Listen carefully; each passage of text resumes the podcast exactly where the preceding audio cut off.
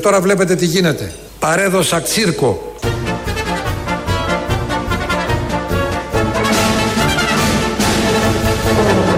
Και τώρα βλέπετε τι γίνεται. Παρέδωσα τσίρκο και εκείνοι το κατάντησαν ένα απέραντο κηδιώσιμο. Είναι ο Αντώνης Σαμαράς.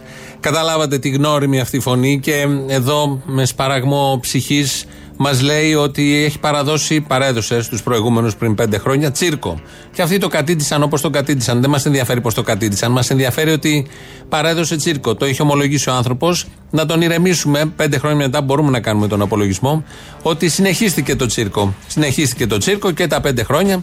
Και από ό,τι φαίνεται θα συνεχιστεί και τα επόμενα πέντε χρόνια είναι το μόνο που συμβαίνει κανονικά σε αυτόν τον τόπο. Υπάρχει συνέχεια του κράτους. Τα κόμματα που διαχειρίζονται αυτό το κράτος ε, είναι σαν να διαχειρίζονται και σαν να παίζουν και σαν να είναι τσίρκο.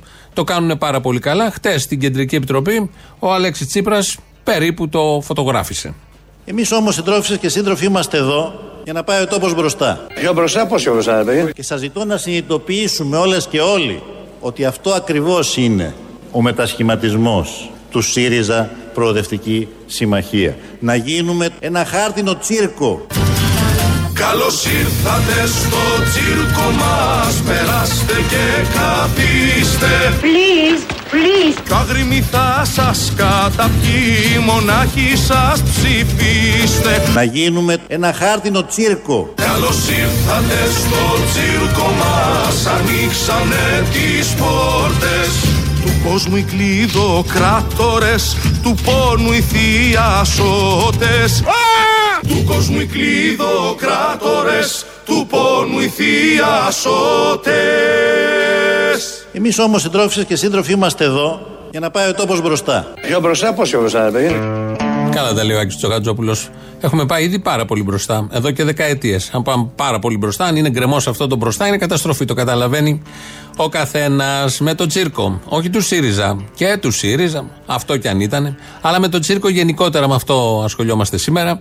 Γιατί επειδή έχουν βγει και άλλες κασέτες, κάθε εβδομάδα έχουμε νέα στοιχεία ε, και παρακολουθούμε τι ακριβώς γινόταν και συνειδητοποιούμε τι ακριβώς γινόταν. Ε, η κυβέρνηση του Αλέξη Τσίπρα, θα έρθουμε και στην σημερινή σε λίγο. Η κυβέρνηση, απλά επειδή μίλησε και στην Κεντρική Επιτροπή, έχουμε και ηχητικά και υλικά. Η κυβέρνηση λοιπόν του Αλέξη Τσίπρα, η πρώτη φορά αριστερά, είχε μέσα τον Καμένο με τον Κοτσιά που σφαζόντουσαν, είχε μέσα τον Νίκο τον Παπά που έκανε αυτά που έκανε, το ηθικό πλεονέκτημα προσωποποιημένο της αριστεράς. Ε, και είχε μέσα τον Παπαγγελόπουλο που είχε μπει εκεί, τον είχε βάλει ο ίδιος ο Αλέξο Τσίπρας για να ε, χτυπήσει τη διαφθορά και τα παραδικαστικά κυκλώματα. Είχε μέσα τη ζωή Κωνσταντοπούλου και το Γιάννη Βαρουφάκη, μην τα ξεχνάμε αυτά στην αρχή. Είχε μέσα πάρα πάρα πολλά, είχε πολλές προσπάθειες, είχε κάτι δημοψηφίσματα, κάτι μνημόνια που δεν θα ερχόντουσαν ποτέ ούτε μέρα μεσημέρι, οι αγορές που θα χτυπούσαν τα νταούλια τους. Τα είχε όλα αυτά. Και θα ακούσουμε τώρα από τις τελευταίες κασέτες που βγήκανε μια εικόνα που μου άρεσε πάρα πολύ. Γενικώς από αυτά τα από μαγνητοφωνημένα κείμενα που βλέπουμε, μπορεί κανείς να σταθεί σε πολλά, αλλά εγώ στέκομαι σε κάτι δευτερεύοντα. Αυτά με τρελαίνουν, γιατί δεν πέφτω από τα σύννεφα για όλα τα υπόλοιπα. Ένα λοιπόν από αυτά τα δευτερεύοντα ε, θα το ακούσουμε τώρα σε σπικάζ από το δελτίο ειδήσεων του Μέγκα και θέλω να φτιάξουμε όλοι μαζί την εικόνα. Πήγα εγώ γιατί κατά τις 10-11 δεν θυμάμαι, πάω και του λέω: Πρόεδρε, νομίζω ό,τι και να πει ο Σαμαράς δεν θα το απαντήσω. Θα τον κάνω ήρωα. Τον έχω ξεφτυλίσει. Και την ώρα που λέω αυτά, μπουκάρω καμένος μέσα. Καταλαβαίνει παρόλο το μεθύσι του ότι έχω δίκιο και ότι δεν μπορεί να πείσει τον Τσίπρα. Είμαστε λοιπόν στο Μέγαρο Μαξίμου. Αυτή είναι η διοίκηση του Παπαγγελόπουλου και λέει ο Παπαγγελόπουλος, σύμφωνα τα παράδεχτηκε, δεν τα έχει διαψεύσει. Λέει λοιπόν στον Αλέξη Τσίπρα ότι έχω ξεφτυλίσει το Σαμαρά, πρώτον αυτό. Και δεύτερο, ανοίγει η πόρτα και μπουκάρει μέσα ο Υπουργός Εθνικής Άμυνας. Μεθυσμένος, όπως λένε τα ε, ηχογραφημένα όπως δέχεται, παραδέχεται ο Παπαγγελόπουλος. Θέλω να φτιάξει την εικόνα, ο Υπουργός Εθνικής Άμυνας να μπουκάρει μέσα, ο Πρωθυπουργός να κάθεται εκεί να βλέπει ένα σαλταρισμένο μεθυσμένο και ο Παπαγγελόπουλος να του λέει λίγο πριν: Εγώ έχω ξεφτυλίσει τον Σαμαρά μαζί με όλα τα άλλα που έχουν υποθεί. Γι' αυτό μας ήρθε σήμερα η λέξη και η έννοια και η εικόνα του τσίρκου. Αλλά να ακούσουμε ε, τον Πάνο Καμένο και σε άλλες τέτοιες στιγμές πώς συμπεριφερόταν και τι ακριβώς μας έλεγε. Και θέλω να διαβεβαιώσω τον ελληνικό λαό ότι σήμερα έχει ηγέτη του έναν έντιμο και άξιο πρωθυπουργό. τον καλύτερο πρωθυπουργό που έχει περάσει στα χρόνια της μεταβολήτευσης. Τον Αλέξη τον Τζίπρα. Με το καλό με το στανιό Με προνόμια και δώρα Με ένα καράβι πλαστικό Σας βούλιαξα στο τώρα Σε ευχαριστώ Παναγία μου. Χίλια λαμπιόνια άναψα μες στο καμένο, καμένο, καμένο Ο Πάνος ο Καμένος είναι ένας μπούλης. Κι έτσι εν είδη προσφοράς Σας πούλησα το λάθος Όλοι μαζί. Καλώς ήρθατε στο τσίρκο μας. Περάστε και καθίστε. Στα τέσσερα εσείς. Αγρίμη θα σας καταπιεί Μονάχοι σας ψηφίστε. Καλώς ήρθατε στο τσίρκο μας Και με τη θέλησή σας. Θα δείτε πως γίνεται καπνός Το βιός και η ψυχή σας. Εμείς σε αντίθεση με τη Νέα Δημοκρατία έχουμε ένα χάρτινο τσίρκο. Μην ανησυχείς καθόλου, σύντροφε Αλέξη. Δεν είσαι μόνο εσύ, εσείς που έχετε το χάρτινο τσίρκο. Είναι και οι άλλοι που είναι κανονικό τσίρκο. Κάθε μεσημέρι, βράδυ, πρωί ακούμε στα ραδιόφωνα στα κανάλια δηλώσεις και αντιδηλώσεις αυτού του κόμματος που λέγεται Νέα Δημοκρατία και που κατά τη γνώμη μου, θα το πω δημοσίως, είναι η ντροπή της δεξιάς. Είναι ντροπή να λέγονται δεξιοί αυτοί οι άνθρωποι. Δεν πρέπει να λέγονται. Δεν μπορώ να πιστέψω ότι θα μπορούσα να έχω εγώ οποιαδήποτε ιδεολογική πολιτική συγγένεια με αυτό το γελίο τσίρκο. Καλώς ήρθατε στο τσίρκο μας Το γελίο τσίρκο. Περάστε και καθίστε Περάστε κύριοι. Τι θα γίνει με σένα; Περάστε είπα. Περάστε κύριοι. Αγρίμη θα σας καταπιεί Μονάχοι σας ψηφίστε Το γελίο τσίρκο. Να το, το λέει εδώ ο Άδωνης. Μια χαρά, επειδή είπαμε τους αριστερούς, να πούμε και τους δεξιούς. Βέβαια, υπάρχουν διάφορες αναγνώσεις σε σχέση με τους δεξιούς. Δεν είναι ακριβώς τσίρκο, ή μπορεί να ήταν παλιά τσίρκο, ή μπορεί να γίνουν αύριο με, μεθαύριο τσίρκο. Θα ακούσουμε εδώ τον πρόεδρο, ο οποίος βάζει τα πράγματα στη θέση του. Αυτές τις ανήκουστες δυνατότητες καλούμαστε να εκπληρώσουμε και θα το κάνουμε. Μπορούμε. Η Νέα Δημοκρατία θα είναι μια κυβέρνηση αρχίδια. Καλώς ήρθατε στο τσίρκο μας Περάστε και καθίστε Πιο άγριμοι θα σας καταπιεί Μονάχοι σας ψηφίστε Κυβέρνηση αρχίδια. Στη θέση τους είναι το σωστό, ξέχασα ένα σίγμα πριν. Οπότε εδώ ε, τα λέει, ε, δίνει μια διαφορετική προσέγγιση και μια άλλη περιγραφή. Με την οποία συμφωνούμε, φαντάζομαι, όλοι ή οι περισσότεροι. Δεν είναι δηλαδή μόνο τσίρκο που μπορεί να είναι μια κυβέρνηση, μπορεί να είναι και άλλα πράγματα. Να, ακούσαμε μία πτυχή και φτιάξαμε μία εικόνα που ταιριάζει. Ταιριάζει νομίζω σε όλα αυτά που ζούμε, βλέπουμε και που θα ζήσουμε από ό,τι φαίνεται. Αλλά υπάρχει και άλλη εικόνα. Η πατρίδα μας χρειάζεται να κυβερνάτε από μια κυβέρνηση κουρελού.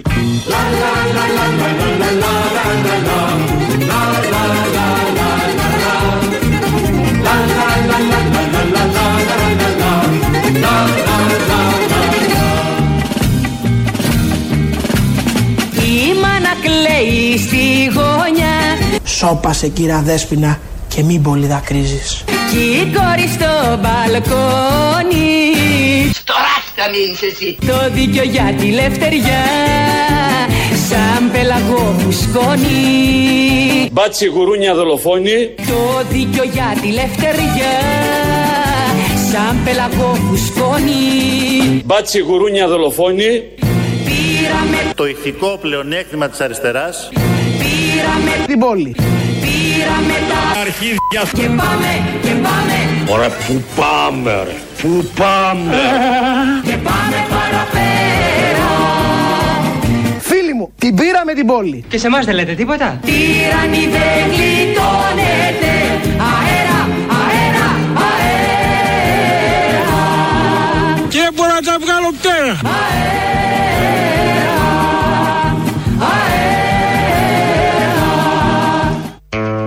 αέρα. Χρειάζεται λίγο αέρας. Αυτή τη βδομάδα δεν θα έχει πολύ. Την προηγούμενη και το Σαββατοκύριακο είχε. Ωραία ήταν, δροσερά ήταν. Θα δούμε για τα υπόλοιπα. Έχουμε και την υπόθεση Νοβάρτης. Την έχουμε ξεχάσει γιατί εδώ στην Ελλάδα ασχολιόμαστε με όλα τα άλλα. Ε, Εκτός από την, ε, αυτή καθ' αυτή την γνωστή υπόθεση, έγινε ένα συμβιβασμό στην Αμερική. Πλήρωσαν εκεί κάτι εκατομμύρια. Στην Αμερική, ό,τι και να έχεις κάνει, αν έχεις λεφτά, τα μπαλαμουτεύεις τα πράγματα. Θεσμικά αυτό προβλέπεται. Και έτσι μετά βγαίνεις καθαρός να συνεχίσεις να κάνεις αυτό που έκανες και πριν. Αφού, εφόσον έχεις και άλλα λεφτά, αν χρειαστεί θα τα ξαναδώσεις. Κάπως έτσι κάτι εκατοντάδες εκατομμύρια τα έδωσε εκεί η Νοβάρτη. Εδώ δεν έχει γίνει κάτι τέτοιο γιατί δεν έχει ψάξει κανείς τι ακριβώς γίνεται. Κάποιοι πολιτικοί μπήκαν εκεί στο κάδρο, οι μισοί και παραπάνω βγήκαν από το κάδρο. Η ίδια που τους έβαλε, η ίδια τους έβγαλε.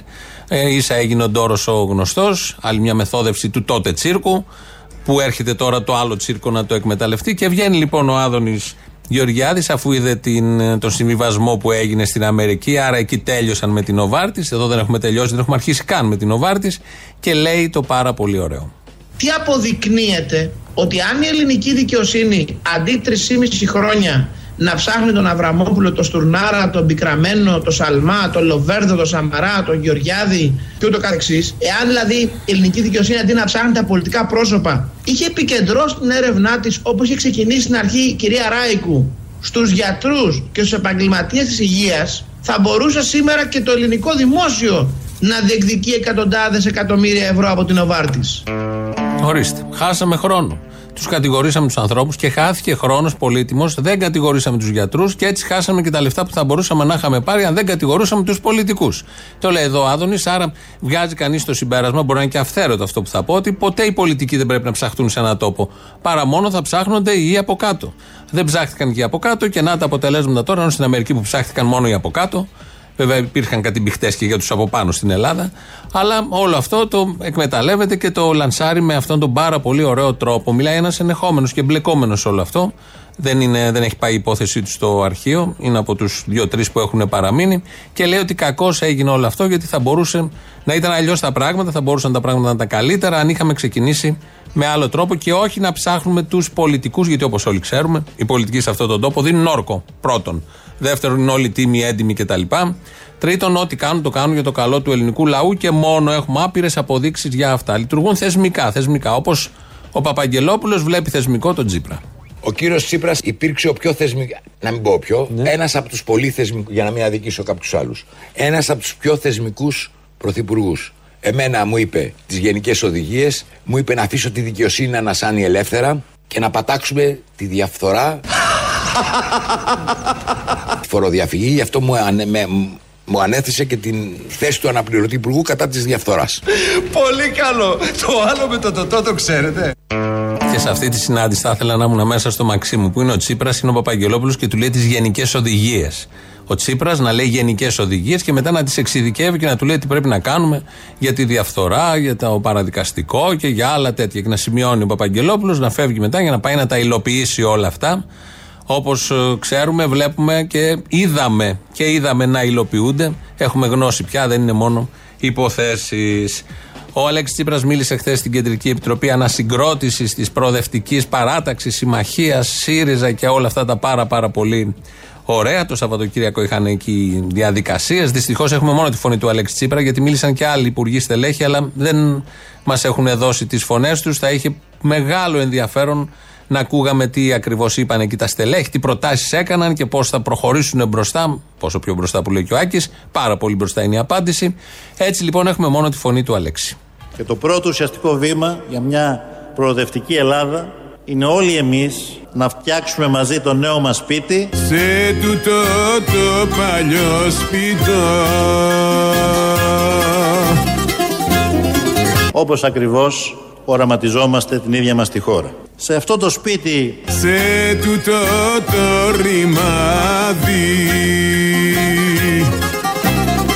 Ξέρετε δεν χωρούν οι απόλυτες αλήθειες Ούτε και οι βεβαιότητες. Ξέρετε όλα θα πρέπει καθημερινά να επαναβεβαιώνονται Όλα, ακόμα και τα μεγαλύτερα πλεονεκτήματά μας Όπως το ηθικό πλεονέκτημα Χριστός Λίγο νερό ρε παιδιά, νερό! Δεν είναι ένα εισιτήριο διαρκείας. Πρέπει καθημερινά όλοι και όλες να το επαναβεβαιώνουμε. Α, εγώ διαφωνώ σε αυτό το τελευταίο. Δηλαδή, βλέπεις τον Νίκο τον Παπά. Δεν χρειάζεται καθημερινή επαναβεβαίωση του ηθικού πλέον εκτίματο. Έχει ο άνθρωπος, είναι αριστερός χρόνια. Κάποια στιγμή το βεβαίωσε, πήρε ένα χαρτί βεβαίωση, όπως λέμε, του ηθικού πλέον εκτίματο. Δεν χρειάζεται καθημερινά να επιβεβαιώνει. Είναι πλεονασμός, είναι περιττή ενέργεια. Και κανείς δεν το θέλει. Και κανείς δεν το χρειάζεται, δεν το έχει ανάγκη. Ο Νίκος ο Παπάς είναι από μόνος του το ηθικό πλεονέκτημα ανεπιβεβαίωτο. Μια φορά άπαξ. Έγινε για πάντα. Βλέπεις τον Τζανακόπουλο. Έχει ζήσει δύο χρόνια στο Εγάλεο. Σύμφωνα με δήλωσή του. Άρα είναι αριστερός. Άρα ό,τι καλύτερο. Δεν χρειάζεται καθημερινή επαναβεβαίωση όλων αυτών. Παλιά ο Καλογρίτσας που ήταν και επιχειρηματίας στενός εκεί. Δεν χρειαζόταν ούτε αυτός επαναβεβαίωση καθημερινή. Τον Παπαγγελόπουλο που είναι αριστερός και έχει μιλήσει και αυτός για το ηθικό αριστερό. Ήταν δεξιός, ήταν αρχιπράκτορας επί δεξιά. Στην πορεία ξαφνικά πήγε στην κυβέρνηση της αριστεράς. Ούτε αυτός χρειάζεται καθημερινή επαναβεβαίωση. Ούτε ο Τσίπρα ούτε κανείς. Όλοι είναι αριστεροί, είναι ό,τι καλύτερο μας είχε τύχει σε αυτό το τομέα. Το είχαμε επιλέξει άλλωστε, οπότε όλα τα άλλα είναι περί τα... Στο κέντρο της Αθήνας συνεχίζονται οι ευεργετικές για την Αθήνα και πολύ πρωτότυπες και πολύ μοντέρνες και πολύ σύγχρονες παρεμβάσεις του Δημάρχου Αθήνας, του Κώστα Μπακογιάννη, Αφού ολοκληρώθηκε η Πανεπιστημίου με όλα αυτά τα πολύ ωραία, ήρθε η σειρά το τελειωτικό χτύπημα της πλατείας Συντάγματος. Δεν ξέρω αν έχετε δει από κάτω. Δώσανε δύο λωρίδες στους πέζου, μία λωρίδα για τα λεωφορεία, βάψανε πάλι με τα ίδια χρώματα κάτω το οδόστρωμα και βάλαν από πάνω παγκάκια. Πρέπει να τα δείτε αυτά. Ε, πραγματικά πρέπει να τα δείτε. Ε, Λες και είναι από κοτετσόσυρμα, όπως λέγεται. Είναι τόσο φτηνιάρικο, τόσο πρόχειρο και τόσο άθλιο θέαμα και αισθητική. Έχει χρόνια η Αθήνα να ζήσει, είναι η αλήθεια. Έτσι όπως τα έχουν φωτογραφίσει κιόλας από το πρωί τα βλέπω κι εγώ. Δεν έχω πάει, δεν έχω δει το υλικό. Φαίνεται όμως, αυτά είναι τα γερά παγκάκια τα οποία δεν θα τα σηκώναν οι αναρχικοί. Αυτά πρέπει κάποιος επιγόντως να τα σηκώσει και να τα πετάξει. Όπου μπορεί. Στη χωματερή, οπουδήποτε. Και είναι τόσο φτηνά και φτηνιάρικα και ε, ψεύτικα στην κατασκευή που νομίζω σηκώνονται άνετα από τον οποιονδήποτε. Ε, ο Κώστας Μπακογιάννης λοιπόν, να τον θυμηθούμε λίγο γιατί τον ψηφίσαμε ως Αθηναίοι, όλοι εσείς που ψηφίζετε στην Αθήνα, για να τον έχουμε δήμαρχο, να εφαρμόζει όλα αυτά τα πάρα πολύ ωραία και αντάξει τις ιστορίες της πόλης και της πρωτεύουσας της Ελλάδας έργα, όπως αυτά που βλέπουμε. Ο Κώστας Μπακογιάννης λοιπόν είχε τάξει προεκλογικά, μάλλον είχε δώσει μια εικόνα, φαντάζομαι θα σας είχε συγκινήσει πάρα πολύ. Απόψε ξεκινάμε όλοι μαζί, όσοι είμαστε εδώ και πολλοί άλλοι, έναν όμορφο προεκλογικό αγώνα. Τους επόμενους μήνες θα σας συναντήσω στις γειτονιές της Αθήνας, σε κάθε γωνία αυτής της πόλης. Θα πάω από άκρη σε άκρη, θα την περπατήσω και θα την πουσουλήσω. Στράτα, στρατούλα, στράτα, στρατούλα. Στράτα, στρατούλα, θα την πουσουλήσει, είχε πει την Αθήνα. Τώρα που το σκέφτομαι, όλος αυτός ο μεγάλος περίπατος δεν απέχει από το διάδρομο που υπάρχει στην Τίνο, που κατεβαίνουν από το πλοίο και ανεβαίνουν πάνω μπουσουλώντας για να πάνε στο Τάμα. Θα μπορούσε άνετα να είναι και το Τάμα. Όχι του έθνους, αυτό το έταξαν, δεν το υλοποίησαν οι Χουντικοί. Το τάμα όμως της Αθήνας ταιριάζει πάρα πολύ με αυτά τα χρώματα, με αυτή τη διαδρομή και κυρίως θα ξαποσταίνουν οι προσκυνητές ή δεν ξέρω εγώ ποιοι άλλοι, οι πιστοί και οι άπιστοι, σε αυτά τα πολύ ωραία κυκλικά λευκά παγκάκια με τις ζαρντινιέρες αυτές τις πολύ λειτουργικές, γιατί αυτές θέλουν πόντισμα συνέχεια ε, στο κέντρο της Αθήνας και κυρίως στην πλατεία Συντάγματος. Το είχε πει τότε ο Μπακογιάννης, τον είχατε ακούσει όλοι εσείς, σας είχε ενθουσιάσει. Θα πάει την Αθήνα πάρα πολύ ψηλά. Ελάτε λοιπόν, ελάτε να σηκώσουμε ανάστημα. Απέναντι στην ητοπάθεια, απέναντι στη μιζέρια. Ελάτε να σηκώσουμε ανάστημα. Απέναντι στο φόβο, απέναντι στο σκοτάδι.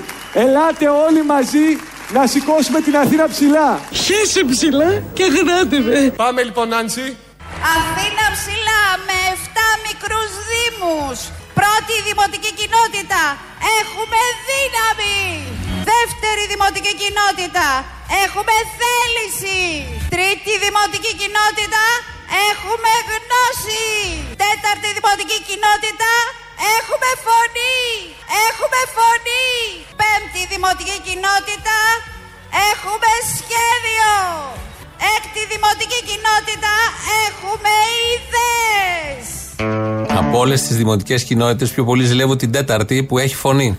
Τα έλεγε αυτά στην προεκλογική συγκέντρωση εκεί μια κυρία η οποία βγήκε να δώσει τον παλμό. Είχε βραχνιάσει, είχε κουραστεί και έβγαλε αυτό το αισθητικό επίσης αποτέλεσμα. Απολύτως ταιριαστό με αυτά που βλέπουμε να γίνονται στους δρόμους και στις πλατείες της Αθήνας. Βλέπεις, παρακολουθείς. Βέβαια, οι συγκρίσεις πάντα δεν είναι και ό,τι καλύτερο, αλλά καμιά φορά χρειάζονται.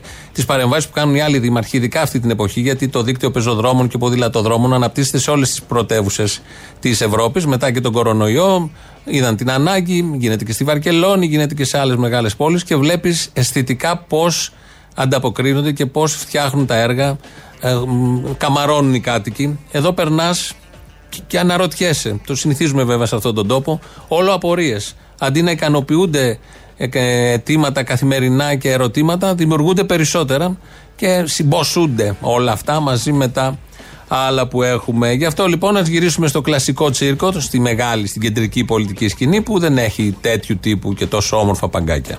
Ανοίγουμε το δρόμο. Η Ελλάδα χρειάζεται σταθερότητα, συνεργασία, ειλικρίνεια, προοπτική.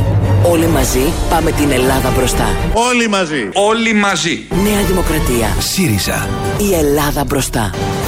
Καλώς ήρθατε στο τσίρκο μας Ανοίξανε τις πόρτες Αυτού του κόμματος που λέγεται Νέα Δημοκρατία και που κατά τη γνώμη μου, θα πω δημοσίως, είναι η ντροπή της δεξιάς. Του κόσμου οι κλειδοκράτορες Του πόνου οι θειασότες Δεν μπορώ να πιστέψω ότι θα μπορούσα να έχω εγώ οποιαδήποτε ιδεολογική πολιτική συγγένεια με αυτό το γελίο τσίρκο. Καλώς ήρθατε στο τσίρκο μας Περάστε και καθίστε Να γίνουμε ένα χάρτινο τσίρκο. Το αγριμί θα σας καταπιεί Μονάχοι σας ψηφίστε Νέα Δημοκρατία. ΣΥΡΙΖΑ. Καλώς ήρθατε στο τσίρκο μας Περάστε και καθίστε Αψά! Μπαμπόχρια. Το αγριμί θα σας καταπιεί Μονάχοι σας ψηφίστε Σε αυτή τη χώρα είναι πλέον ιστορική ανάγκη να μιλήσουμε τη γλώσσα της αλήθειας. Σε αυτήν την χώρα είναι πλέον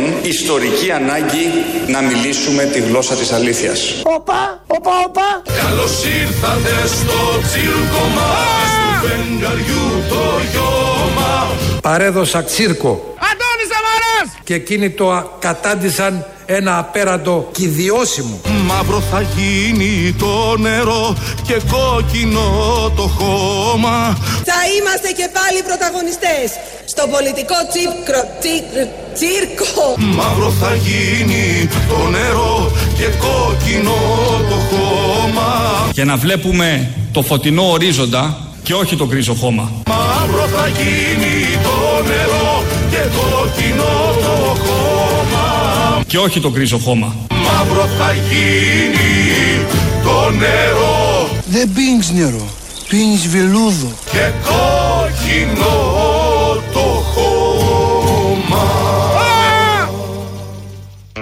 Αυτό που λέμε, βάφτηκε το χώμα κόκκινο. Εδώ το οδόστρωμα έχει βαφεί κόκκινο και άλλα χρώματα για το κέντρο της Αθήνας.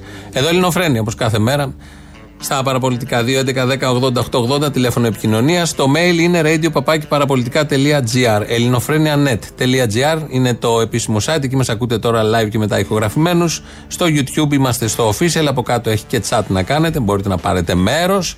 Ο Παναγιώτης Χάλαρης ρυθμίζει τους ήχους σήμερα. Πρώτο μέρος του λαού μας πάει στις πρώτες διαφημίσεις. Να σου πω, ρε, εσύ, τι έγινε με αυτόν τον ψευδοριάτρο που, πουλάει τα, που τον πιάσανε; Είναι αυτός που πουλάει τελοπών και δεν συμμαζεύεται. Όχι, δεν είναι αυτός τελικά. Δεν είναι αυτός Και δεν καταλαβαίνω γιατί πήγε και το μυαλό σας εκεί. Ε, μπερδεύτηκα, ρε παιδί μου. Πώς μπερδεύτηκες, από πού και ως πού; Επειδή τελειώνουν όλα σε όν, όπως είναι ε, τελοπών, ξέρω εγώ, ψυχαγωγικών. Και τι πάει να πει τώρα αυτό όν. Και το ζώον τελειώνει σε όν. Πάει να πει ότι τι; Ακριβώς. Μπορεί να ήταν Κύπριος, γι' αυτό δεν τελειώνει σε όν. Δεν το σκέφτηκα. Μπορεί. Τώρα μου ήρθε. Και το απαταιωνίστικον τελειώνει σε όν. Τι πάει να πει. Ναι. Σκέφτομαι ρε Αποστολή. Τσουλάει το ίδιο και το ίδιο, το ίδιο και το ίδιο. Τίποτα δεν υπάρχει, φαίνεται να αλλάζει. Παίρνει ο καθένας εκεί, θα πάρουν τα πένα τηλέφωνο, μετά θα κάνει να ακούσει τη φωνή του, πώς τα είπε, πώς του φάνηκε. Και η ουσία είναι, διονύζεται μια κατάσταση που θα μα μας έχει πια α, καταβαλτώσει. Έλα, για να συνεχίσω αυτό που έλεγα πριν, το ξέχασα. Αχ. Να σου πω, είδες ότι ψωνίζαν ε, οι ψευτογιατροί, ο ψευτογιατρός δηλαδή, είδες ότι ψωνίζουν μόνο από μοναστηριά. Το πρόσεξες αυτό. Όπα, όπα, γιατί οι αληθές είναι με το Αγίου Όρους κάτι, έχουν τις ευχές. Και αυτό, α, εντάξει. Ναι, όλα αυτά των δυσεντερικών που είναι και των κολαντερικών. όλα αυτά είναι με ευχή, τι άντε, έτσι. Δηλαδή, εντάξει, η γελιότητα χτυπάει τίλτ σε αυτή τη χώρα, έτσι. Πρέπει να είμαστε. Άντε καλά. Ε, πιστεύω ότι είμαστε η χώρα με τους πιο γελίους φασίστες του κόσμου. Ξέρεις, όλοι οι φασίστες είναι γελοί, αλλά εδώ πέρα στην Ελλάδα έχουν κάτι παραπάνω, ρε παιδί μου. Λίγο πιο γελοί από τους άλλους φασίστες. Αν εξαιρέσουμε το επικίνδυνοι, είναι και λίγο πιο γελοί.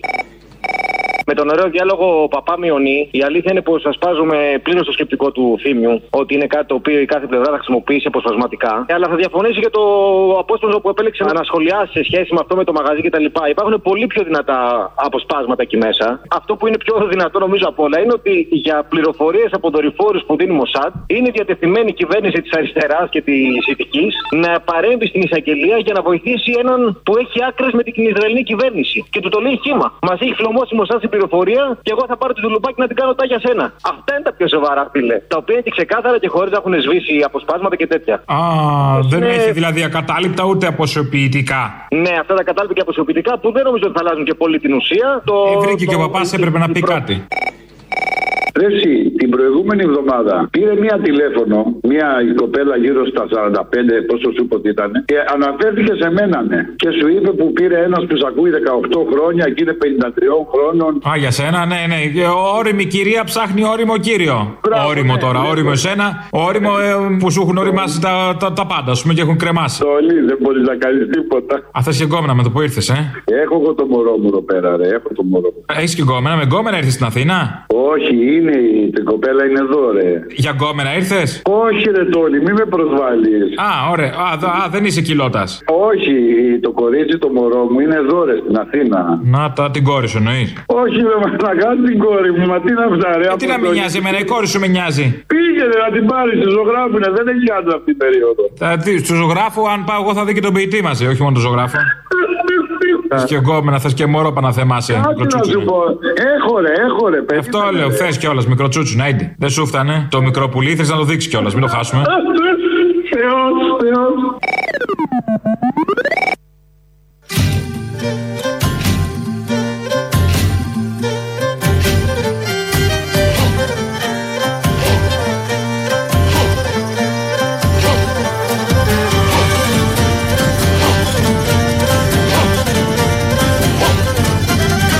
Εμείς, σε αντίθεση με τη Νέα Δημοκρατία, έχουμε ένα χάρτινο τσίρκο. Χάρτινο δεν έχουν οι άλλοι. Αλλά ε, δεν είναι απόκτημα μόνο ενός, δεν είναι προνόμιο μόνο ενός. Όσοι έχουν διοικήσει, κυβερνήσει, έτσι λένε αυτόν τον τόπο, ε, κάτι ίχνη, κάτι επιρροές ή κάτι επιδράσεις από το τσίρκο, τις έχουν, είναι η αλήθεια. Πάμε να δούμε τι άλλο συμβαίνει στην επικαιρότητα, γιατί έχουμε ειδήσεις από την ελληνική αστυνομία. Είναι η αστυνομική τίτλη των ειδήσεων σε ένα λεπτό. Στο μικρόφωνο ο Μπαλούρδος, δημοσιογράφος Μάρκος. Νέα συνομιλία φωτιά του Νίκου Παπά είδε το φως της δημοσιότητας. Σύμφωνα με αυτήν, ο αδίστακτος στενός συνεργάτης του Αλέξη Τσίπρα φέρεται να συνομιλεί με γνωστή πιτσαρία του κέντρου και να παραγγέλνει πίτσες και πέινιρλί. Συγκεκριμένα, ο ένοχος για πολλά αδικήματα παρήγγειλε δύο πίτσες special, δύο χωρίς μανιτάρια και μία πεπερώνι. Αυτή την τελευταία φέρεται να την έφαγε μαζί με τον Δημήτρη Παπαγγελόπουλο και τον Παύλο Πολάκη που κάπνιζε στο Μέγαρο Μαξίμου εν γνώση του Αλέξη Τσίπρα. Σχολιάζοντας, ο κυβερνητικός εκπρόσωπος δήλωσε ότι προκαλεί ερωτηματικά η πίτσα με το πεπερόνι, γιατί όπως αποκαλύπτει ο κοριός της ΕΕΠ, το πεπερόνι ήταν κωδική ονομασία και όχι αλλαντικό. Απαντώντας, ο Νίκος Παπάς δήλωσε ότι έχει μονταριστεί το συγκεκριμένο απόσπασμα της συνομιλίας και ότι λείπουν κι άλλα υλικά από την παραγγελία όπως πιπεριές, ελιές και ανανάς. Λάδι στη φωτιά ρίχνει δήλωση της κίνησης των 53 του ΣΥΡΙΖΑ που ζητάει να καταργηθεί το πεπερόνι από τις πίτσες.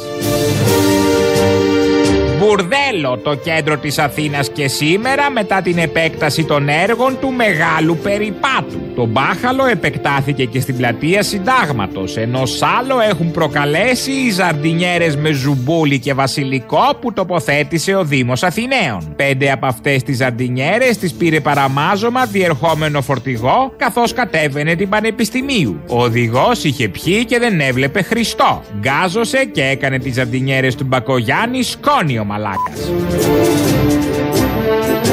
Κάτω τα χέρια από τις ζαρδινιέρες του Κώστα μου. Είναι η σπαρακτική δήλωση της μάνας Ντόρας Μπακογιάννη. Η πρώην υπουργός, βλέποντας τον σκληρό πόλεμο που κάνουν αρκετοί στον γιο της, ξεσπά και αναλαμβάνει πρωτοβουλία. Παίρνοντας έναν κουβά και μια μάπα, φορώντας ένα τσεμπέρι, πηγαίνει η ίδια κάθε πρωί στην Πανεπιστημίου και ως άλλη Ρένα Βλαχοπούλου πλένει και σφουγγαρίζει τις ζαρδινιέρες, δίνοντας το σπαρακτικό μήνυμά της, τραγουδώντας τη Φραγκοσυριανή. Καιρός. Καιρός να απολαύσουμε τον καφέ μας στην ηλιόλουστη Αθήνα, εκτός από τη Μεγάλη Βρετάνια και στα καλέστητα παγκάκια από λαμαρίνα του μεγάλου περιπάτου. Όλο μαλακίες. Εδώ παρακολουθήσαμε ένα χαρακτηριστικό παράδειγμα πώς μπλέκει το σχόλιο μαζί με την είδηση. Πρέπει οι ειδήσεις, οι τίτλοι ειδήσεων να είναι ασχολίαστοι κατά τη γνώμη μου. Εδώ έχει πολλά σχόλια μέσα ο Μπαλούρδος Ματ, δημοσιογράφος, και έτσι θολώνει την ενημέρωση. Ε, προκαταβάλει την άποψη του ακροατή για όλα αυτά που ε, ακούει μόλις έχει ακούσει. Είναι λάθος, δημοσιογραφικό λάθος. Γίνεται, γίνεται, αλλά είναι λάθος δημοσιογραφικό. Πρέπει να το επισημάνουμε. Θυμόσαστε, είχατε παλιά, αν θυμόσαστε, αν είχατε κανένα θείο που ερχόταν από το χωριό με ένα ντενεκελάδι. Δεν είχατε, κάποιοι ερχόντουσαν με κάτι καλάθια που είχαν μέσα και κάτι κοτόπουλα ή ψόφια ή ζωντανά. Παλιά συνέβαινε αυτό και μέσα στα κτέλ ταξίδευαν με κοτόπουλα, λάδια και τέτοια. Ε, λοιπόν, πήγε ο Άδωνης χθες στον αυτιά και είχε ένα ντενεκελάδι. Καλημέρα σας. Πριν κλείσουμε, θέλω να δείξω κάτι, Γιώργο. Γιώργο. Πολύ σημαντικό. Θέλω να δείξω αυτό το πράγμα εδώ. Έχω τρελαθεί από αυτό. Τι είναι αυτό; Έχω τρελαθεί, έχω τρελαθεί. Τι είναι λοιπόν, αυτό; ακούστε, τι μου κάναν δώρο χθες από ένα, μια Κινσέρτ σε αυτές τις εταιρείες κοινωνικού σκοπού εδώ στην Κρήτη. Το ανοίγω για να το δουν οι τηλεθεατές να τρελαθεί, δηλαδή τι χώρα είμαστε. Προσέξτε. Αυτό εδώ είναι. Τι είναι ένα λικέρ, μπουκάλι. είναι λάδι. Λάδι. Είναι λάδι ελιά. Λάδι. Αλλά γιατί το δείχνω τώρα; Γιατί; Ακούστε, τι- α- αυτή η κριτική γη, αυτή η ελληνική γη.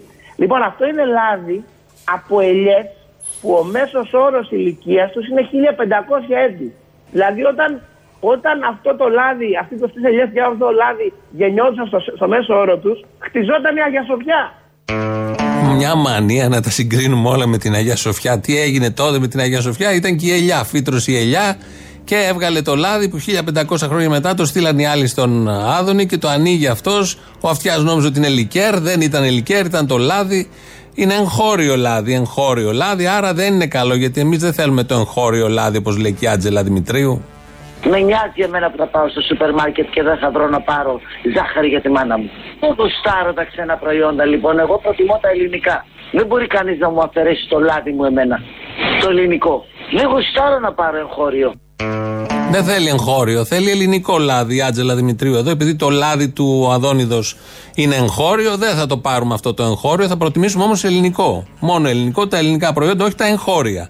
Όπως έλεγε η Άτζελα, όλα αυτά είναι από την πολιτική ζωή του τόπου. Και την καλλιτεχνική βέβαια και τη σατυρική και τη δελφιναριακή ζωή του τόπου, γιατί αυτή κυρίως και μ, καλύπτει όλες τις ε, υπόλοιπες ζωές. Έτσι λοιπόν να το κάνουμε λίγο σαν διαφήμιση, μπας και πουλήσουμε περισσότερο το λάδι του, που έχει την ίδια ηλικία με την Αγία Σοφιά. Θέλω να δείξω κάτι, Γιώργο. Γιώργο. Πολύ σημαντικό. Παιδιά, τα πράγματα είναι σοβαρά. Θέλω να δείξω αυτό το πράγμα εδώ. Έχω τρελαθεί από αυτό. Τι είναι αυτό; Τι είναι αυτό, ρε! Έχω τρελαθεί, έχω τρελαθεί. Και τρελαίνομαι, τρελαίνομαι. Το ανοίγω για να το δουν οι τηλεθεατές να τρελαθεί, δηλαδή τι χώρα είμαστε. Για να καταλάβετε τι πάνε να μας κρύψουνε. Λοιπόν, αυτό είναι λάδι από ελιές που ο μέσος όρος ηλικίας τους είναι 1500 έτη. Έχω πάρει, έχει πολύ ωραίο τηγάνι. Αυτό το τηγάνι, τι να σου πω, τρία έχω πάρει. Αετία, μυγδαλωτά, σουρές, βασιλόπτα, ματριστή, πολίτικη, πόντους, μήνυς, φιλένια, γαλοπούλα γεμιστή, γιαπράκια, γυριστηλίκια. Είναι λάδι από ελιές κατά μέσο όρο ηλικίας 1500 ετών. Δηλαδή όταν όταν αυτό το λάδι, αυτή το στις ελιές και αυτό το λάδι γεννιόντουσαν στο, στο μέσο όρο τους, χτιζόταν η Αγία Σοφιά. Έλα στο γήπεδο, στη Νέα Φιλεντέλφια. Πάλι με χρόνους, με καιρούς. Πάλι δικά μας είναι. Α- αυτή η κριτική γη, αυτή η ελληνική γη. Καύλα. Αυτά παράγει η ελληνική γη. Όλα αυτά μαζί με 30 ευρώ φορτώστε! Προλάβατε! Μας βγαίνει το λάδι. Προλάβατε! Φορτώστε! Πάρτε τα! Και πέφτει όσο μιλάει, όσο φωνάζει, πέφτει γιατί έχει κουραστεί. Αυτά λοιπόν με το λάδι που έχει την ίδια ηλικία με την Αγιά Σοφιά. Να το προτιμήσετε, δεν ξέρουμε τι, ποια μάρκα είναι και τι ακριβώς συστατικά και ευεργετικές ιδιότητες έχει, αλλά για να το δίνει ο αρμόδιος υπουργός, κάτι παραπάνω θα ξέρει. Ναι. Ναι, χαίρετε παραπολιτικά. Ναι, τα ίδια. Ναι, καλημέρα σας. Καλημέρα σας. Ε, α, είστε στην Ελληνοφρένεια, ε. Όχι ντε και καλά. Ε, κάτι άλλο ήθελα να ρωτήσω, γιατί δεν ανεβαίνουν οι εκπομπές στο. Πιανού; Στο Mixcloud, γενικά όλες οι εκπομπές. Α, δεν ξέρω για όλες τι εκπομπές. Μπορώ να σας πω για την Ελληνοφρένεια, άμα θέλετε. Ε, εντάξει, ευχαριστώ, να είστε καλά. Α, δεν σας ένοιαζε. Όχι. Και ωραία, τι με ζαλίζετε τότε. να είστε καλά, γεια σας. Ε, γεια. Πρώτη φορά παίρνω τηλέφωνο από Κρήτη, σύντεκνο. Γεια σου, σύντεκνο. Ρε, Αχ, φίλε, μας κριτικό αγόρι, εσύ. Ναι. Μας έχουν καταστρέψει, ρε φίλε. Μας διαλύσανε. Λέγεται τέταρτο πρωί μες το βράδυ. Μας έχουν γυρίσει 30 χρόνια πίσω. 30 χρόνια δεν είναι κακά, ήταν ωραίες εποχές τότε. Δεν θυμάσαι, δεν είχαμε κινητά. Ο κόσμος έβγαινε στις πλατείες, είχαμε πασόκ. Εντάξει, πού είναι το κακό στο 30 χρόνια πίσω; Ναι, Πασόκ, ναι, καλά, εδώ από Πασόκ ξέρουμε εμείς, ναι, ναι. Εγώ, φίλε, μπορώ να το λέω, τον περηφανεύομαι, δεν το έχω πιάσει ποτέ στα χέρια μου. Είμαι άθεο, άναρχο κουμούνι, κάτι τέτοιο μπορεί να μου περιγράψεις. Δεν έχω καμιά σχέση με αυτά, αλλά ο κόσμος κοιμάται, ρε φίλε, μαύρα μεσάνυχτα.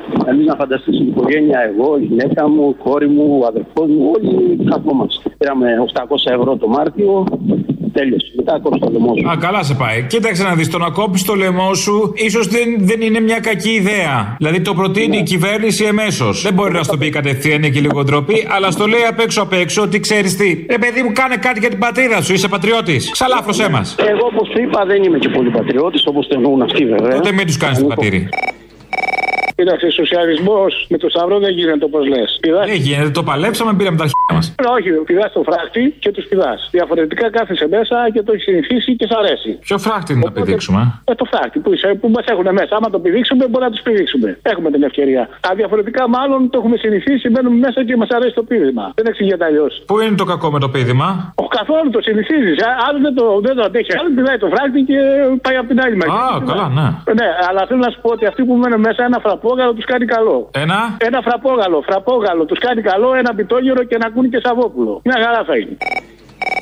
Δεν μου λες ρε φίλε, η Λοφρέκια χωρίς και του Βασίλη είναι ο Μελέτα χωρίς αυγάνη. Και ο Βασίλης πού είναι ρε φίλε; Τρώγεται πάντως και χωρίς αυγά η ομελέτα. Θέλω να πω, μπορείς να βάλεις κάτι άλλο που τα δένει. Πού είναι και ο Βασίλης θέλω να μου πεις; Έχω χάσει τα ίχνη του, δεν ξέρω, μπορεί να τα κακάρωσε. Λες. Ξέρω εγώ, κορονοϊό είχαμε. Μπορεί να το βρήκανε σε κατσαρίδα, ανάσκελα με τα πόδια πάνω. Τώρα μιλάς σοβαρά ή δεν ξέρεις όντως; Ε, δεν ξέρω, δεν έχει κατσαρίδες η Πάτρα. Ε, Είπαμε, ήρθε ο κομμουνιστής ο Δήμαρχος, δεν μπορεί να μην έχει και κατσαρίδες, αλλιώ και τις κατσαρίδες. Έλα, Αποστόλη. Έλα. Γιάννης από Χανιά. Γεια σου, φίλε μου από Χανιά, τι κάνεις; Μια χαρά. Είχαμε έρθει για παράσταση στα Χανιά, ήρθες; Εδώ και πάλι. Έλειωσα. Είχες έρθει; Ε, Εννοείται πως είχα έρθει. Α. Το κάνω εγώ, το κάνω εγώ τέτοιο ταλαβέρι. Ξέρω εγώ τι κάνεις εσύ. Σ' άρεσε; Γαμ- Το έλα σου πω. Δεν σε έφαγε ορθοστασία; Ω, δεν κατάλαβα πράγμα. Ήπιαμε εκεί πέρα τις ρακέ μας, μια χαρά ήμασταν. Ρακές πίνατε; Ω, καλά. Χριστό δεν καταλαβαίνατε. Γι' αυτό σ' άρεσε.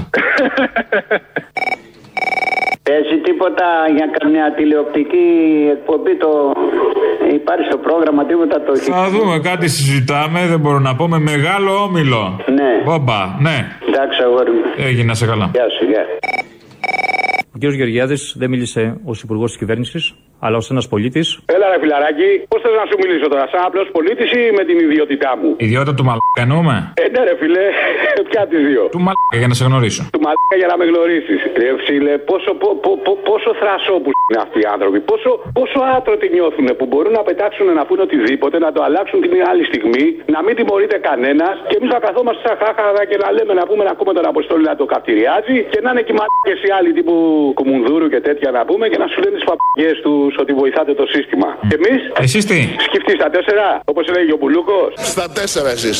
Στα τέσσερα. Δεν είναι κακή ιδέα αν έχεις καλές επιγονατίδε. Θέμα επιγονατίδα είναι γάμο το κερατό μου, ρε φίλε. Ε, τι άλλο; Δεν θέλω να βρίσω πολύ γιατί είναι το, το μωρό εδώ πέρα γάμο το κερατό μου, αλλά μου έχει γυρίσει το μάτι ρε που πάλι. Α, είναι που δεν θες να βρεις και πολύ, μάλιστα.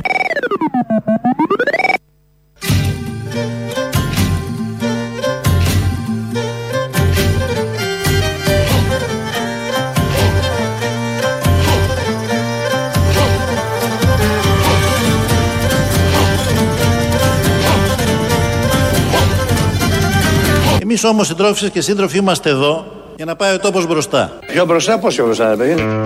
Έλατε. Ωραίο ερώτημα. Έρχεται ο Άκης Τσοχατζόπουλος, καθόλου τυχαία επιλογή, να φρενάρει ή να θέσει ένα ρεαλιστικό ερώτημα. Πόσο πιο μπροστά να πάει ο τόπος. Ο όμορφος κόσμος των social media. Μπαίνω τώρα στο Twitter εδώ της Ελληνοφρενεία και βλέπω, δεν χρειάζεται να πω ποιος το γράφει, έκανε ένα σχόλιο για την εκπομπή. Στην αρχή σχετικά της εκπομπής λέει Μποτιλιάρισμα Μπακογιάννη. Σκάνδαλο Πέτσα, σκάνδαλο Νοβάρτης 310 εκατομμύρια κλπ. Η Ελληνοφρένεια όμως θεωρεί πως το μεγάλο θέμα είναι οι παράνομες ηχογραφήσεις μειονή και ειδικά για τον Καμένο, παρένθεση γνωστή κόντρα με κουρτάκι, κλείνει παρένθεση. Κατά τα άλλα δεν παίρνουμε γράμμη από τα αφεντικό.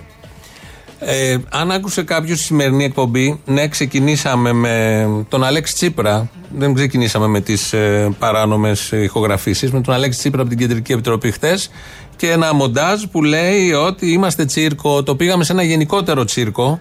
Μπήκε μετά στην πορεία και ο Άδωνης που λέει γελίο τσίρκο τη Νέα Δημοκρατία και αυτό προϊόν μοντάζ. Μετά βάλαμε τον Κυριάκο Μητσοτάκη, τον πρωθυπουργό της χώρας, να λέγεται ότι είδους κυβέρνηση υπάρχει και αυτά προϊόν μοντάζ, προϊόντα μοντάζ ήτανε. Μετά μπήκε και ο Παπαγγελόπουλος, είναι η αλήθεια, ναι, λογικό, γιατί απασχολεί την επικαιρότητα και μπήκε και ο Καμένος. Ε, θέλω να πω ότι στην πορεία βάλαμε και Άδωνη Γεωργιάδη να λέει για την Οβάρτης, αυτό το εντελώς κουφό και παράλογο ότι έπρεπε να έχουν ασχοληθεί μόνο με τους γιατρούς. Και μετά, πριν πάμε στις πρώτες διαφημίσεις, Μπακογιάννης, Μπακογιάννη συνέχεια για τα είπα και εγώ, βάλαμε και τα ηχητικά. Τον ηρωνευτήκαμε. Θέλω να πω όλα όσα θέτει ως θέμα εδώ ο σύντροφος έχουν πιαστεί στη σημερινή εκπομπή και με πιο έντονο τρόπο από αυτό που θέτει ο ίδιος. Όμως έχουν κάνει και άλλοι retweet χωρίς να έχουν ακούσει. Δεν έχει καμία απολύτω σημασία. Το τελευταίο που με απασχολεί βέβαια είναι η αδικία που να νιώθω ότι με αδικεί κάποιος από τα. είναι αδική την εκπομπή από τα social media. Ε, είναι λογικό, γράφει ο καθένας ό,τι θέλει, δεν χρειάζεται να ακούει όλη την εκπομπή. Δημοσίο λόγος, σήμερα θα του αρέσει, αύριο δεν θα του αρέσει, όλα αυτά είναι λογικά. Για δεν τον καμένο. Ε, η Ελληνοφρένα, επειδή υπάρχει 20-21 χρόνια, δεν έχετε ξανακούσει σε αυτή την εκπομπή ποτέ και τίποτα για τον Πάνο Καμένο. Τα πρώτα με το που ακόμη και όταν ήταν βουλευτής της Νέας Δημοκρατίας, με αυτόν τον άλλο πρόσαλο και πολύ θορυβόδη τρόπο που εκφραζότανε. Μετά που συνεργάστηκε και έγινε υπουργός άμυνας. Από τα αντισήματα τα πιο χαλαρά μέχρι όλα αυτά που έλεγε. Ακροδεξιό τον λέγαμε τότε και πριν. Ακροδεξιό τον λέγαμε και στην πορεία. Γιατί θυμάμαι όλοι αυτοί οι σύντροφοι που τώρα ενοχλούνται επειδή παίρνουμε γραμμή για τον Καμένο. Τότε τον λιβανίζανε και τον θεωρούσαν σύντροφό τους και έκαναν μαζί κυβέρνηση και δεν έβλεπαν τίποτα ακροδεξιό, άλλο πρόσαλο και χιδαίο στην γενικότερη συμπεριφορά. Είναι πολύ ωραίοι όλοι αυτοί που γράφουν αυτά που γράφουν, αλλά ένας δεύτερος έλεγχος καμιά φορά ίσως να χρειαζόταν. Βέβαια δεν τους απασχολεί καθόλου γιατί είναι social media και εκεί γράφει ο καθένας και λέει ό,τι θέλει. Δεκτά όλα αυτά. Ο Παπαγγελόπουλος λοιπόν, ο σύντροφός σας Παπαγγελόπουλος, που ήταν και αρχιπράκτορας διοικητής της ΕΕΠ επί της δεξιάς, ο κύριος Παπαγγελόπουλος και αυτόν τον έχει τελουστεί και υπερασπιστεί και από ό,τι βλέπω το κάνετε έστω και με αγκαρία τώρα. Ο Παπαγγελόπουλος λοιπόν στην συνέντευξη που έδωσε στο Μέγκα το Σάββατο το πρωί ε, θέλει να δώσει ένα παράδειγμα απεδείχθη ότι η Νοβάρτης δωροδοκούσε Έλληνες πολιτικούς. Σας το διαβάζω όπως ακριβώς το λέει. Και εδώ θα επισημάνω την τεράστια προσπάθεια να παραπληροφορήσει τον ελληνικό λαό. Ξέρετε, αυτό μου θυμίζει να βρέχει έξω καταρακτοδός και είναι σαν να απευθυνόμαστε σε ανθρώπους τυφλούς και είναι σαν να απευθυνόμαστε σε ανθρώπους τυφλούς και να τους λένε τα μέσα ενημέρωσης έξω είναι λιακάδα. Πιστεύουν ότι θα το δουν. Πιστεύουν ότι θα το δουν. Όχι, γιατί είναι τυφλή. Λάθος τελείω το παράδειγμα, δεν έχει σημασία τώρα τι ψάχνουμε εδώ. Τόσα έχουν ακουστεί για τον Παπαγγελόπουλο. Σταθήκαμε κι εμείς στο λεκτικό ατόπιμα. Πάμε σε κάτι άλλο, λεκτικό κι αυτό, αλλά δεν είναι ατόπιμα. Νομίζω θα συμφωνήσουμε όλοι και είναι μια δήλωση που όλους μας ενώνει. Εμείς έχουμε πάρει μια απόφαση ότι η χώρα πρέπει να γίνει μια σοβαρή χώρα. Ένα στοιχείο σοβαρότητας και προς τους επενδυτές και προς τους έξω που σε βλέπουν και προς τους μέσα. Είναι σταθερότητα. Είναι να ξέρεις ότι οι κανόνες του παιχνιδιού τηρούνται. Τι λένε οι κανόνες, ότι εκλογές έχουμε κατά 4 χρόνια. Τελεία. Εντάξει, αυτό το λέγανε όλοι όμως οι πολιτικοί και κατά καιρούς ε, βλέπαμε ανθρώπους να καταφεύγουν σε εκλογές για να πάρουν. Είναι γενικά σοβαρός άνθρωπος. Είναι γενικά σοβαρός άνθρωπος. Δηλαδή δεν του αρέσει να λέει και να ξελέει. Είναι ο χαρακτήρας του. Πώς το είπε, ότι είναι γενικά σοβαρός άνθρωπος ο Κυριάκος Μητσοτάκης. Μιλάει εδώ ο αντιπρόεδρος της Νέας Δημοκρατίας και λέει ότι γενικά είναι σοβαρός. Ειδικά δηλαδή υπάρχουν κάποιες ελάχιστες φαντάζομαι στιγμές που δεν τον λέει σοβαρό άνθρωπο ο Άδωνης Γεωργιάδης. Να κρατήσουμε αυτό και το επίσης ότι είναι όλοι σοβαροί και πάνε τη χώρα και αυτή μπροστά. Άρα δεν χρειάζονται εκλογές με αυτά τα πολύ ωραία και με τη σοβαρότητα ε, του Κυριάκου Μητσοτάκη που είναι σε γενικές γραμμές, όχι σε ειδικές ή πάντα. Πάμε, κλείνουμε γιατί έχουμε το τρίτο μέρος του λαού μας. Πάει στις, ε, στο μαγκαζίνο. Τα υπόλοιπα εμείς θα τα πούμε αύριο. Γεια σας. Ναι. Έλα ρε Αποστόλη, σε θαυμάζουμε, σε αγαπάμε και σένα και το θύμιο. Είστε πολλοί. Είστε η φωνή της αλήθειας. Α, που φτάσαμε. Κατάντια, κατάντια για τον κόσμο. Και Ναι. να σου πω και κάτι. Τι; Εσύ έπρεπε να γίνεις ηθοποιός, θα δικήσε που είσαι δημοσιογράφος. Δεν με πήρανε στο εθνικό που είχα δώσει εξετάσεις. Δεν σε πήρανε. Ναι, ήταν κάποιο λαμόγιο τότε. Α, να ξαναδώσεις πάλι. Ναι, γιατί τώρα δεν έχει λαμόγιο, μάλιστα. Ε, και τώρα έχει, εντάξει, αλλά εσύ θα μπει με την αξία σου. Δεν θέλω να πω με την αξία μου. Κατάλαβα. Όλοι θα μπαίνουν Έλα, σε, ρε, με, τις- με τα λαμόγια και εγώ θα πω με την αξία μου. Όχι, δεν θέλω. Με την αξία μου δεν θα βγάλουμε λεφτά. Μπορεί να πάω στο Broadway τελικά. Α, θέλεις Broadway. Ε, δεν Ε, τι να κάνω τώρα εδώ στο γηδότοπο; Ε, ερχόμαστε όταν παίζεις, σε βλέπουμε, είμαστε φαν. Να σε καλά.